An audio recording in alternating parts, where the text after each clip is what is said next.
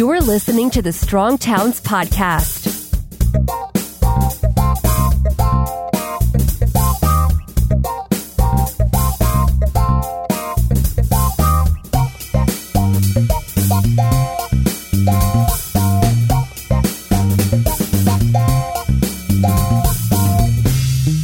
Hey, everybody. Welcome back to the Strong Towns podcast. This is Chuck Marohn. Glad you're here. Uh, this week, we are chatting with a friend of mine, a guy I met uh, last year in person when I was in Grand Forks, North Dakota. And many of you might think that Grand Forks, North Dakota is the, the edge of the known world.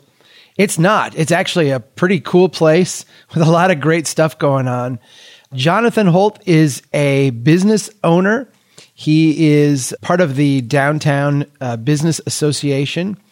He is an outspoken advocate, and we just wanted to chat with him today about some of the things going on in Grand Forks, as well as kind of his role in stirring things up. So, Jonathan, welcome to the Strong Towns podcast. Chuck, thanks for having me on. It's an honor to be on with you, and thanks for all the great work that that you continue to do with Strong Towns. We had so much fun when I came to Grand Forks last year, everything from you making me the blackened shrimp to just the the spectacular event you guys put on.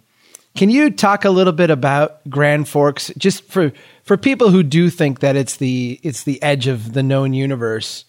What are they missing about this place? So Grand Forks is a is a great city, and you know we're a town of about fifty thousand people. We're uh, about two and a half hours south of Winnipeg um, and about an hour north of Fargo. So we're right on the Minnesota North Dakota border. 50,000 people. We've got the University of North Dakota here, so we've got you know another 12,000 students that that are in our community throughout the school year. We've got an air base just outside of town. That's another 10,000 10,000 residents, and there's just a lot of great things happening here. We've got a downtown that's growing and becoming more vibrant. You know, we've got a strong UAS sector that's really taken off in this part of the country. Um, so that's exciting. A lot of great things happening in Grand Forks. We continue to grow and uh, continue to get better. Now, in 19, I want to say it was 97, but you know the exact date. I was in the Army, I was in the Army National Guard, and we got mobilized to Moorhead, which is our side of the border uh, here in Minnesota. But we were there for the floods, and there were a bunch of people who went up to East Grand Forks in my unit. And, you know, we spent time with pumps and sandbags and what have you. Talk a little bit about that as an event in the history of your city. Yeah, so it, it was 1997. It, it was a significant event in our city's history. Um, so, uh, you know, a, a flood wiped out our city. The entire city was evacuated. So it was really devastating. We had significant population drop off right after that happened. And, you know, it's taken many years to, to rebuild, and we're still in that rebuilding process. Specifically in our downtown, not only did we have the flood that wiped out the downtown, but we also had a massive fire at the same time that just destroyed a lot of historic buildings. So there was a great debate that happened right after that that you know, uh, there was a group of, of people in the city that said, you know, let's let's forget about downtown. Let's go build a new downtown, sort of on the edge of town. Thank goodness there was a group of, of city leaders that said, no, that's not going to fly. We need to rebuild this downtown. So after the flood, our city invested $27 million on on reinvigorating our, our core. Um, we're right along the river, um, so it's just a beautiful area. And we've continued to take incremental steps since then of rebuilding downtown, rebuilding the city. But that wiped out a number of affordable homes. You know, all all these old hundred year old starter homes, you know, in that hundred and fifty thousand dollar range were wiped out. So since that time, we've sort of been in an, an affordable housing crisis. Uh, there's a lot of interesting dynamics from it that we still feel today, but we're working really hard to to overcome. And I think we've done a good job, but there's still work to be done. But um, we're coming up on the 20 year anniversary of that flood, and, and I think you know if we went back 20 years and said this is what your city's going to look like 20 years from now, I think for the most part we would be thrilled and we would be very proud. So. Uh, a lot of work to be done yet, but a lot of great work that's been done. It actually won your local paper a, a Pulitzer. The you know, come hell and high water, the uh, iconic uh, newspaper cover it's fascinating because even, you know, like you say, 20 years later, you can still see where some of the empty places, you know, empty stores fronts or the, the vacant lots really are, uh, where things did not get rebuilt. But so much of it has been brought back. I think the thing that I was amazed about, you know, Brainerd here, my hometown, is the center of this tourist area. Well, our population's 20,000 in the winter. In the summer, we get in this county, we go from 50,000 to 200,000. You're downtown, and I want to talk a little bit about your business too, uh, your restaurant, but, but the downtown in Grand Forks just puts ours to shame. I mean, there's so much to do, there's so much going on. Uh, there's so many great little restaurants and great little places to hang out. How did this happen? I mean, was this a very conscious, we're going to rebuild this thing and make it something special? Or, you know, was this really just kind of people filling in the gaps? You know, I think it was a little bit of both. I think that, you know, dating back to the flood and after the flood, you know, like I mentioned before, I think our, our city leaders at the time um, our city council and, and the mayor, you know, made a conscious effort to say, okay, look, we, we want to rebuild our downtown. And to do that, there needs to be some necessary building blocks for that to happen. And I think that they laid those blocks in terms of, you know, they, they saved some of the buildings. The city jumped in and, and purchased them and resold them to business owners at a very low rate to make sure that we maintain a certain level of locally owned business.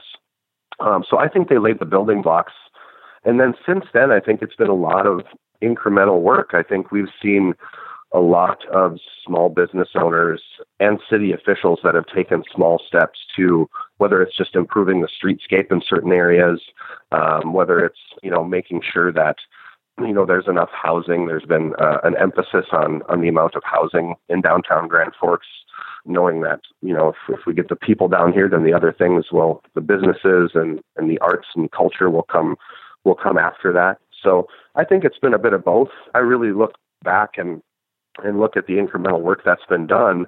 Guys like me, I'm I'm an impatient guy. I want I want things done tomorrow. You know, I, I get frustrated a lot of times when when we have great ideas to to bring to downtown um, that they can't happen overnight. But I also understand that you know this work takes time, and we're talking about changing a culture too here um, that's been so ingrained in people you know, some of this new urbanism, you know, this mentality, just telling people why it works and why it should work and why it's so important.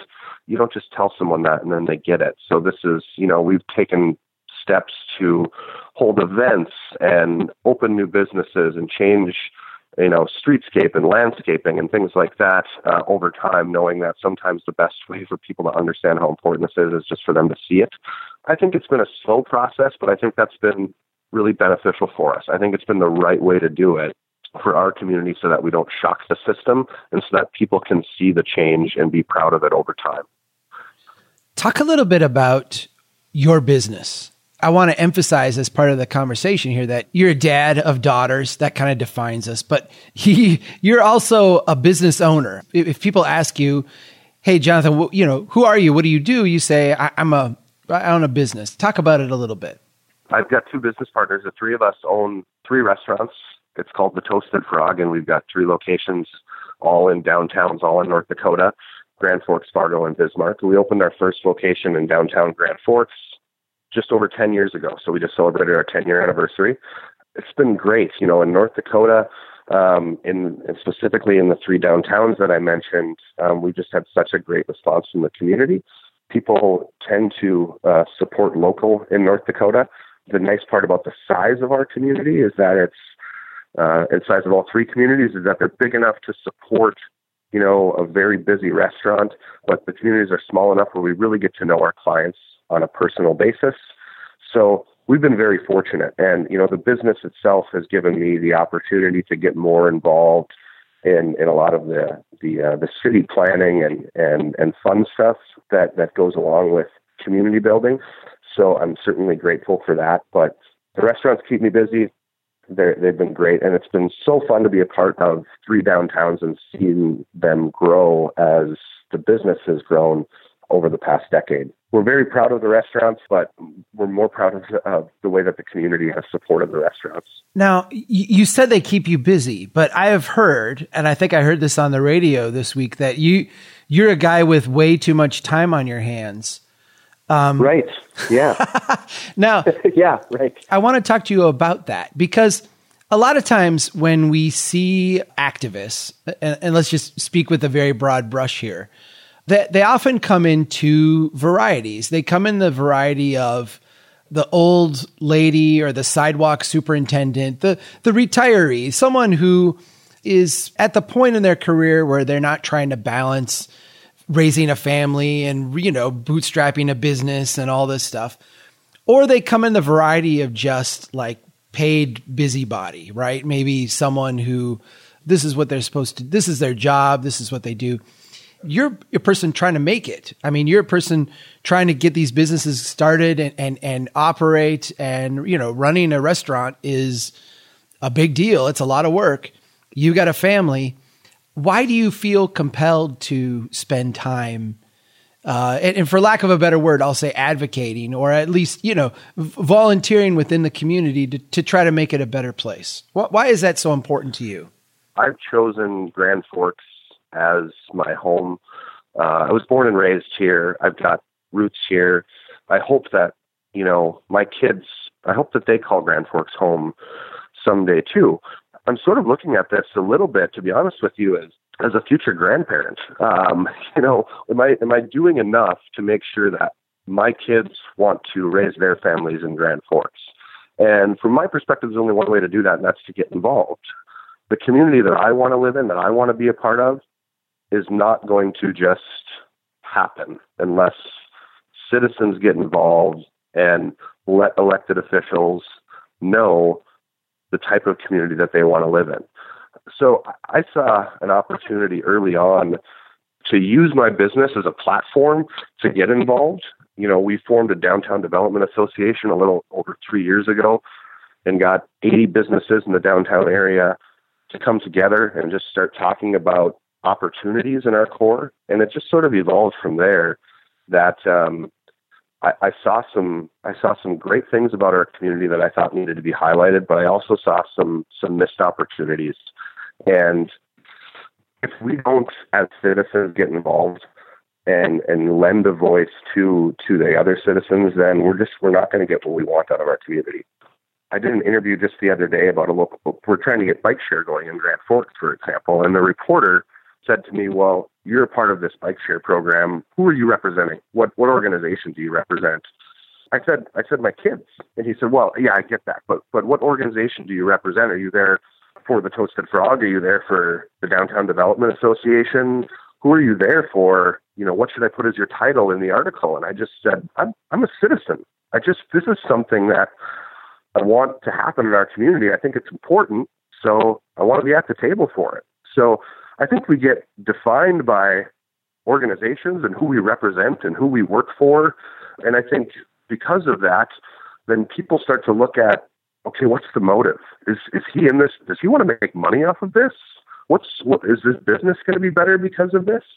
I think it's important to, to let people know that you know there are people that just want to live in better communities, and that's honestly that's one thing that I love so much about the Strong Towns movement and why I've followed it so closely and why we brought you to town is that there are people from all across the country, from all different walks of life, that just want better communities. They want stronger communities, and that's something that I, that I don't think has been represented as well in Grand Forks.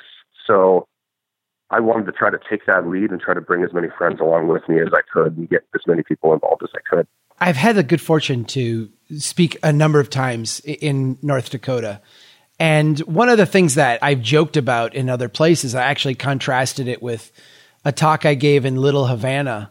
Uh, in Little Havana, I started talking, and immediately people started talking over me and asking questions. And it was more of like a Thanksgiving dinner at like a rowdy, uh, uh, you know, rowdy family's place where everybody's kind of talking at once. When I've spoken in North Dakota, every, everybody sits politely and listens and then you know when it gets to question and answer they they probably don't say anything maybe come up and talk to you afterwards in private is a far more reserved culture when I first met you, you were out on, you know, you went out on stage and were introducing me and introducing other people and talking about the Downtown Business Association. And I, I just wanted to give you a hug. Like, I like you. You're a nice guy. talk a little bit about, yeah, well, talk a little bit about uh, being a nice guy in a North Dakota culture, but trying to, at the same time, like shake things up a little bit. What, what's the fine line as a business owner that you walk to do this? that's important. You know, you mentioned the culture and, and business, and for the most part, you know, business people sort of stay out of the politics of things, right? Because I don't want to, I don't want to do anything or say anything publicly that might jeopardize someone wanting to come and, you know, frequent my business. So it's sort of that fine line of, of how do we, how do we do that the right way with North Dakota and with the people here being nice and, and reserved and conservative, I think, you know, the best way to do that is we sort of just do things incrementally. And it's really about how we craft the message, right? So every time, you know, I, I don't show up to city council meetings and bang my fist and point at the city councilors and tell them what they're doing wrong. So we go instead into a meeting and we say, here are the 10 things that you all have done this week that are fantastic. And maybe we should work on this one thing. Right. And and then after I say this is the one thing we should work on, then you list five more things that they've done fantastically. So, you know, it's sort of just crafting the message and and also, you know, I mentioned earlier that I'm impatient and it's just sort of getting over that and and understanding that, you know, small steps can go a really long way and and sort of the end goal. I you know, I think back to when you were here and you know, we went walking after dinner and you know, my friend Jason said, ah, I envision that alley, by the way, as this amazing pedestrian walkway someday. And it was dark and it was dirty. You know, since that happened, we had an event in that alley, and then we had some artists paint the dumpsters. And now that alley has been officially dedicated with a name, it's been completely cleaned up. And now we've got a developer that's building a building that's going to have alley facing retail on that alley. So small steps that don't necessarily offend anyone, none of those things, you know, uh, offended anyone at all. That's how we make progress in a city like Grand Forks and in a state like North Dakota. It's just sort of take small steps and invite people along for the ride. Let's talk a little bit about parking because parking is one of these things that you know I, I got I got hammered on when I was there. You guys have like every city that I've practically ever been to, you have an excess of parking. Uh, yet, if you talk to people, they'll say there's not nearly enough parking. You have some proposals on the books to spend large amounts of money building more parking. Talk a little bit about about that because I, I think there's a part of it that says, well, you know, you're a downtown business owner, and a lot of downtown business owners are the ones who advocate for more parking. Yet, you know, you have been, I mean, you, you've been part of our Black Friday parking thing every year. You, have uh, I think, been a voice in trying to restore some sanity. Talk a little bit about that dynamic and, and what that's been like for you to engage your fellow business owners. Yeah, it's been um, I, I guess it gives me a little bit of solace, you know, hearing you say that we're a lot like other communities because I get frustrated because that's the topic that leads all discussions here. And that's been incredibly frustrating.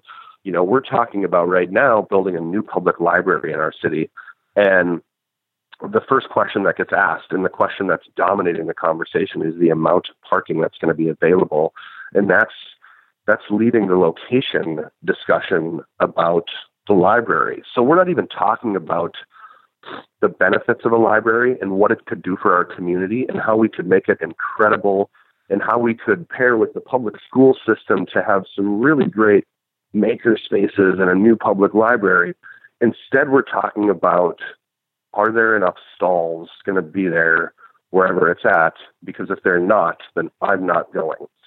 So that's the culture here. And that's one of those things that is, from my perspective, is going to have to change if we want to be a really great community. It's also one of those things that I've figured out in my discussions over the past three years that I'm not going to be able to sit down and convince uh, anyone that we have an excess of parking just by telling them. So we've gotten to the point where okay, we need to show the data, and you know, I've I've you know put my GoPro on my vehicle and driven through the parking ramps and taken footage, you know, a dozen times and tried to show that to people, and and it's still that then it opens up people's eyes a little bit, but trying to get people to understand the importance of place and and how that how that's so much more important than the parking itself. And the example that I use is, you know, we're a town of 50,000 people and we have a hockey arena here that seats 12,000 people. College hockey is king in Grand Forks. And every weekend, every Friday and Saturday in the winter, we sell out this hockey arena. So 12,000 people pack this hockey arena. Well, there's not parking for 12,000 people at the arena. There's not parking for 3,000 cars at the arena, but people take the bus to get there. They walk for blocks in the dead of winter to get there. They carpool to get there. Some people bike to get there. And they do that because the place matters to them and the event matters to them. I've never heard anyone say, I'm not going to hockey because there's no parking. And that's because the place is incredible. The arena is incredible and the event is meaningful to, to them. So why aren't we taking the same approach with our other buildings in downtown? I've never heard, had anybody tell me that I'm not coming to your restaurant because there's no parking around there. People come because they like it and it's important to them and they'll walk a couple blocks. So, you know, I, I try to continue to use examples like that and pair that with data um, to show that we have an excess of parking and try to change the conversation. Um, but that's, man, that's, uh, that's the bane of my existence. I mean, it's kind of it's kind of a joke in Grand Forks. Like I'm the parking guy. Like when the word parking gets brought up and I'm in a meeting, like everybody laughs and, and looks at me because I'm the parking guy. But it's to me, it's really really important. I mean, it's incredibly important. So I'm as annoying as it is for my friends on Facebook and Twitter. Uh, I'm going to keep banging on that drum for a long time until we make some significant change. Right. I'll talk a little bit about Fargo here for a second because Fargo one of the things that I, I think is really exciting about the, the many exciting things that have happened recently in Fargo. Uh, one of the things that's particularly exciting to me is that the North Dakota State University campus has set up some satellites downtown and has started to do some of their programming downtown and really has done a lot to try to connect the, the campus and the energy of the campus to the energy of the downtown. University of North Dakota, yeah, great hockey school. A lot of the engineers I worked with professionally went to the University of North Dakota. You know, gr- it's a great university. I think the the sad thing about it is that it is rather isolated from the downtown. Talk a little bit about the importance of a library downtown and how that, in a place like Grand Forks, kind of culturally is a point of friction, right? Right, right. It is. Um, and I think the point of friction, you know, in the city of Grand Forks is that, you know, I think we've got a percentage of the population that really gets excited about downtown growing and becoming more vibrant and more urban feeling. And I think we've got a percentage of the population that says, you know what, we're just kind of perfect how we are. So the library location debate has been something that's been going on in this town for six years now. I mean, it's it's something where almost everybody's in agreement that we need a new library, but we can't get to the point where we're talking about what that could mean for the community because of the location debate. And everybody that we've come, that we've had come to town, um, you know, we've had you come to town. We had Hazel Borys here earlier this year everybody that comes to town and visits kind of says like, well, it's, I mean, I don't, it's kind of a no brainer, you know, right. where it should, where it should go. right. Right. Right. But, but not in Grand Forks. Um, so, you know, the two proposed locations are, are downtown, which would be an incredible infill project. And whether people like to say it or not, there would be plenty of parking available for the library. I mean, it would be across the street from a very underutilized parking ramp and then the other location is sort of in the geographical center of town, attached to, not attached to, but adjacent to a mall. And that's got a sprawling parking lot. So, you know, everybody says, well, if we put it there, there's enough parking for, you know, half the city to, to be at the library at one time. Because um, that's how and, libraries and, work, right? exactly, right, right. So, you know, a lot of the, and, and a lot of the, the debate has centered around, well, what could a library do for that neighborhood, right? What could it do for, um, you know, that mall area? And people are saying, oh, if we built a library there, then small business will come and, and it'll be just this great area of town all of a sudden. But I think we're asking the wrong question. I think we should be asking, instead of asking what could a library do for a neighborhood, we should be asking what could a neighborhood do for the library. And when we're looking at, you know, downtown and the amenities that are already in place, we're lucky. We have we have a high school in the heart of our downtown with a thousand students. There aren't many downtowns left that have a high school, a historic high school in the heart of downtown. We have that. So the future of our community would be less than a block away from a new public library. I mean, that's a huge opportunity. And sandwiched in between the two is an underutilized parking ramp. I mean, that we wouldn't have to build anything for. So it's been contentious. You know, there's a lot of people that say, well, the downtown people, they want everything downtown. So, you know, of course they're going to advocate for downtown. They just want to line their pockets, you know, as if someone's going to have, you know, a date night and go out to the Toasted Frog for you know a fine dining meal and then go to the library. In addition to that, it's been a contentious debate. Uh, it's unfortunate. You know, the people that are advocating for the mall are saying, look, this is the geographical center of town, which makes the most sense because it's easy access for the most people. But, you know, we got to remember there's 183 metro communities in the country, and in terms of uh, commute time, Grand Forks ranked number one last year for shortest commute time.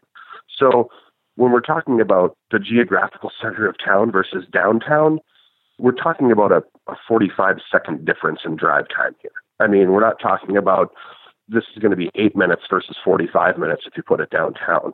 So we'll we'll keep plugging away and advocating for downtown you know, we're not big enough to get an anchor downtown. We're not going to get a, a big box store downtown. We're not big enough of a community. A library could serve as a significant public anchor for this community, something that we could be proud of for generations. And and I hope that uh, I hope the city council makes the right decision and puts it downtown. It was really fascinating when I met with the the newspaper board there. We, we had that small group of I don't know if we call it vested interests or the you know, decision makers, that kind of thing. And we talked about the school and the parking ramp to the school. And I think one of the fascinating things to me here at our high school in Brainerd, we assume that every high schooler is going to drive and they all need a parking spot. And it's in, in the public responsibility to provide a good school a good cafeteria, good extracurricular activities, and a parking space for every student. And you guys have yours as like as well in the downtown. And we we kind of pushed a little bit on that. You know, it, does every student need a free parking spot? Like, you know, like this shouldn't cost them anything. It's like is this part of every Grand Forks kids education? And the, and the response was, yeah, yeah, pretty much everybody's got to have their own free parking spot uh, at the school.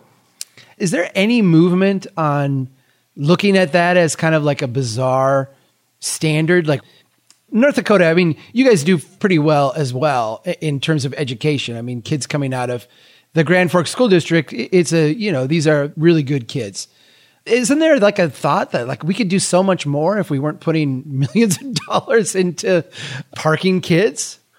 Yeah, and this you know this this debate sort of or, or at least discussions about it you know sparked about about two and a half years ago when when the public school district bought a building in the heart of downtown adjacent to the school um, with the intention of just knocking it down to build a parking lot that would add 40 more stalls and at, at you know at a cost of 1.2 million dollars you know that's when a lot of people sort of really got involved and said wait a second here can't we find a better way to spend 1.2 million dollars and and part of it is you know we're still a city that that has parking minimums in our downtown.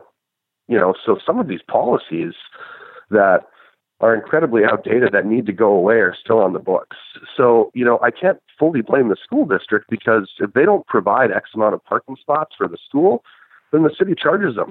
You know, the city fines them and they have to pay a fee every year. We've got to work on both ends of that. Uh, in terms of, you know, the the parking itself and and you know like you mentioned providing a parking spot for every kid that goes to school that to me is is indicative of the culture that's been created in Grand Forks that's different from when I was a kid, how that's changed. Because when I was a kid, we biked a lot to school. We've still got neighborhood schools um, from the elementary all the way up to high school here. And somewhere along the way in the past 25 years, that's changed. You know, the bike racks outside of schools are empty now. So I think in terms of what we can do, you know, I talked earlier about not shocking the system so much in Grand Forks because people don't do well with that. You know, what I'm working on now is working with some some fellow parents and some of the school board members on getting to kids early in elementary school and talking about biking and walking and getting to parents and saying, look, this is important that we we provide the, the best safe routes to schools for kids to be on their bikes so that by the time they get to high school, if someone lives five blocks away from the high school, they don't even think about driving because they're just used to biking and walking. So I think some of that culture stuff in terms of the pedestrian biking culture, we're working on getting to kids at a young age and getting to parents when kids are young so that that can alleviate some of that uh, as we move forward. And of course, we'll still continue to uh, work hard to get rid of the parking minimums too. I want to ask you about Arbor Park because Ar- Arbor Park is it's one of these really success stories following the the flood, but now has become a source of contention. You're trying to follow through on some long term plans, and things get kind of stuck sometimes. Can you talk a little bit about Arbor Park, it, how it came about, and what some of the things that you guys are dealing with now? Sure. So Arbor Park is a is a little pocket park in the heart of our downtown on on one of the main corridors on on South Fourth Street after the flood that we talked about earlier, you know, there were a number of buildings that were knocked down in downtown Grand Forks because of the fire, because of the flood. And the city, with some of those, said, you know what, these aren't ready. We're not ready to build new buildings yet. So let's hold on to these parcels and save them as placeholders for future development. And when the downtown gains a lot of momentum, then we have these parcels and we can sort of dictate what type of development we want there. So, so everybody went out and, and put up what they do, like in my town, when they're going to keep a parcel, say they they put up the chain link fence around it, and you know the like stay out signs, right? Because you're holding it for future development, right? Well, and herein lies the issue, right? And that's that the city had the foresight to say, okay, we're going to make these we're going to make these little pocket parks incredible, and they designed them really well, and they took good care of them, and they put public art in them, and we've got little free libraries and we've got places to sit, right? And they said, so we're going to make these placeholders usable um, until we're ready for development. Well, now they've become parts that people have an emotional attachment to. So we've got, you know, I've got a, a dozen friends that have had their wedding photos taken in Arbor Park. You know, I've got people that enjoy it every day.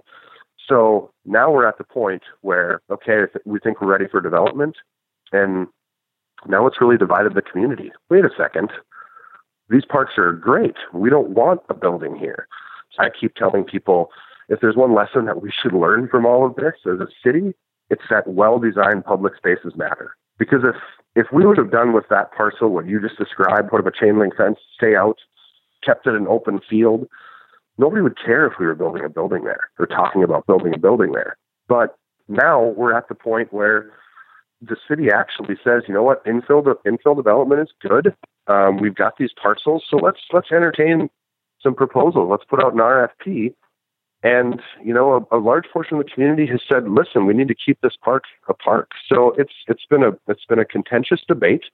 I think we have an opportunity to to build a building there and also make our other public spaces nearby incredible. I mean, we've got three pocket parks that are all within a stone's throw of each other right on the main corridors of our of our downtown. So, you know, what are our opportunities in terms of getting more housing, getting more retail space, but also making sure that public spaces are something that are on the forefront and that they're designed well and matter to people. So it's been an interesting debate. But again, I keep going back to if, if this is an empty field, nobody would care. So we should all learn that uh, well designed public spaces really matter to people. Well, there's a there's a certain irony here too because I think had you gone the chain link fence and, you know, the weeds growing up and all that, it wouldn't have helped the downtown get to the point where you actually have development demand. So in, in a sense, you did it well. And now you're kind of a victim of your own success in a way.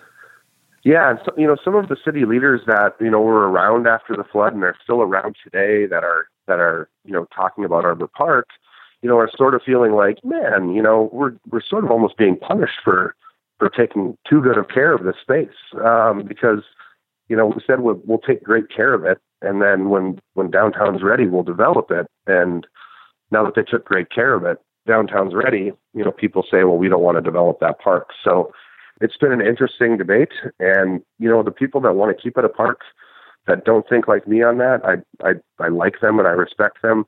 You know, this is a situation where the ceiling is really high in terms of what we could accomplish downtown, but the floor is pretty high too. Um, you know, if it stays a park and we don't get more housing, we don't get more retail, we still got an incredible public space in the heart of our downtown that people enjoy. So I think back to like these frontier towns uh, of the you know late 1800s early 1900s and i think the the myth that we have in our mind is that these were places that were largely run by the business communities you know you had the railroads come to town and they would lay out the downtown and the the merchants would come in and and you essentially had this you know for for better or for worse you had this merchant class that made sure things functioned and you know things were kept up nicely and you know the the minimum amount of stuff that you know and you'd say in a crass way benefited them was meant to work and there's a certain logic to that and there's a certain thing that i think we stand back and look at. There's there's also a part of it as americans like we think well you know modern america we should be far more inclusive than that and have, have a have a, a far broader range of interests. With that as kind of like a context of maybe the way some of these places were built originally I want to ask you to kind of talk to other fellow business owners about what you think the role of a business owner is, and the, maybe even the responsibility of, of a local business owner for making sure their city is a strong, healthy, good place to live. What, what is the civic responsibility that you think your fellow business owners have?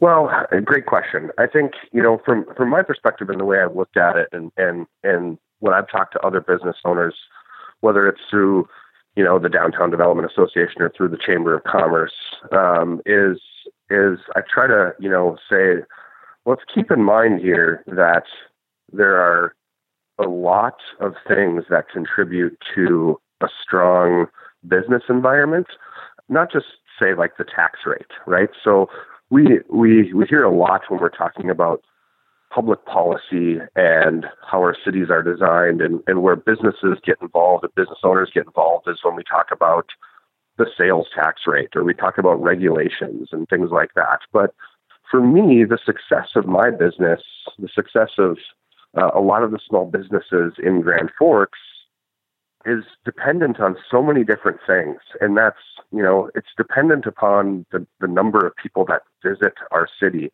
And the number of people that visit our city is determined by, you know, how our city is designed and what we have to do here. So business owners should be involved with how the city looks. They should be involved with event planning. When I look at what makes our business successful, you know, we're we're close to the Canadian border, so we get a lot of Canadian visitors. And if we don't have a really exciting city, Canadians will keep driving right past us to other cities. Honestly, when I've opened businesses in, in three different cities, I've never asked what the sales tax rate is. I've never, I've just never cared about that. But what I do want to look at is I want to walk around the city and see what's going on. And I want to see what other businesses are down there and what they're doing. And I want to talk to them about how we can work together, market our businesses together, get more people to enjoy the city. So I think that, you know, in general, it, it's not really sexy for a business owner to sit and talk about parking if it's not directly tied to the parking outside of their business. Um, well, it's not really sexy at all ever, but how we look at parking for our entire city affects our business environment. And how we look at parking in our downtown affects our business environment. And the number, you know, the amount of bicycle infrastructure that we have near my business has a direct impact on my business. So I would say that, you know, to other business owners, it's all all these things matter. So don't look at just sort of the the black and white, what's in front of you, what's normally pitched to you, what's asked of you for your involvement, but look at everything because it all has a greater effect on your business than you might think. We are we are both fathers of daughters.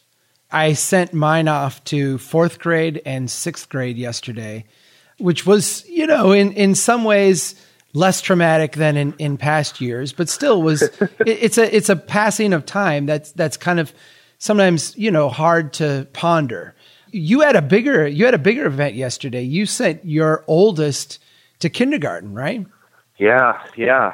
So my my oldest started kindergarten, uh, and then I've got my second daughter um, started preschool at the same time, and then I've got um, a one year old too that's in daycare. So yeah, I've got I've got three daughters in three different places now, which makes the mornings uh, at our house frantic. But yeah, sent you know sending the oldest to kindergarten. Well, it was certainly tougher on on mom and dad than it was on on Sophia, our daughter. Yeah, it was a little bit traumatic more so because she didn't really care when we dropped her off. Uh, I think it would have been easier if she would have wanted dad to stay around, but uh, but you know, like you mentioned earlier, we've got great public schools here, and we live, you know, we live five blocks away from our elementary school. I'll have kids in that elementary school for the next decade, so I'm able to walk my kids to school and someday have them, you know, be biking to school. So that part about Grand Forks in our in our neighborhood, I absolutely love. Well, I was happy uh, for you, and I just want to say congratulations. It's it's uh, it only gets more fun. It really does, and I know that's hard to believe because they're a blast at the age you've got now. But uh, you know, at at some point they uh, they become you know even more interesting to converse with, and they they have their own their own ideas and attitudes, and uh, you're in for a lot of fun. I'm I'm looking forward to it. So. Good. Well, yeah. Jonathan, thank you for taking the time to chat with me, and and thanks for being a member of Strong Towns, and and thanks for really all the work you do advocating in in the Grand Forks area. It's I love being friends with you, and I, I love staying in touch, and so keep at it, man. You you inspire me. Well, thanks, Chuck. I appreciate it, and, and you know your visit here, you know, a little over a year ago, meant a lot to this community, and we've we've seen some of the work that you advocated for happening. So we hope you'll uh, we hope you'll come visit us again soon. Oh my gosh, I'd love to make it happen. Let's do it. All right. Great. All right. Thanks, friend. Take care. All right. Take care. Thanks. Bye. And thanks everybody for listening. Keep doing what you can to build a strong town. Take care. We need your help. If you think the Strong Towns message is important, don't keep it to yourself. Pass it on. You can get more information and sign up to be a member of Strong Towns at strongtowns.org. Drastic times require what? Drastic measures, yes! Who said that? They know that America's one big pothole right now. Bill, Bill, Bill, Bill. That's the story. Chuck Marohn, this has been fascinating. Who made the city?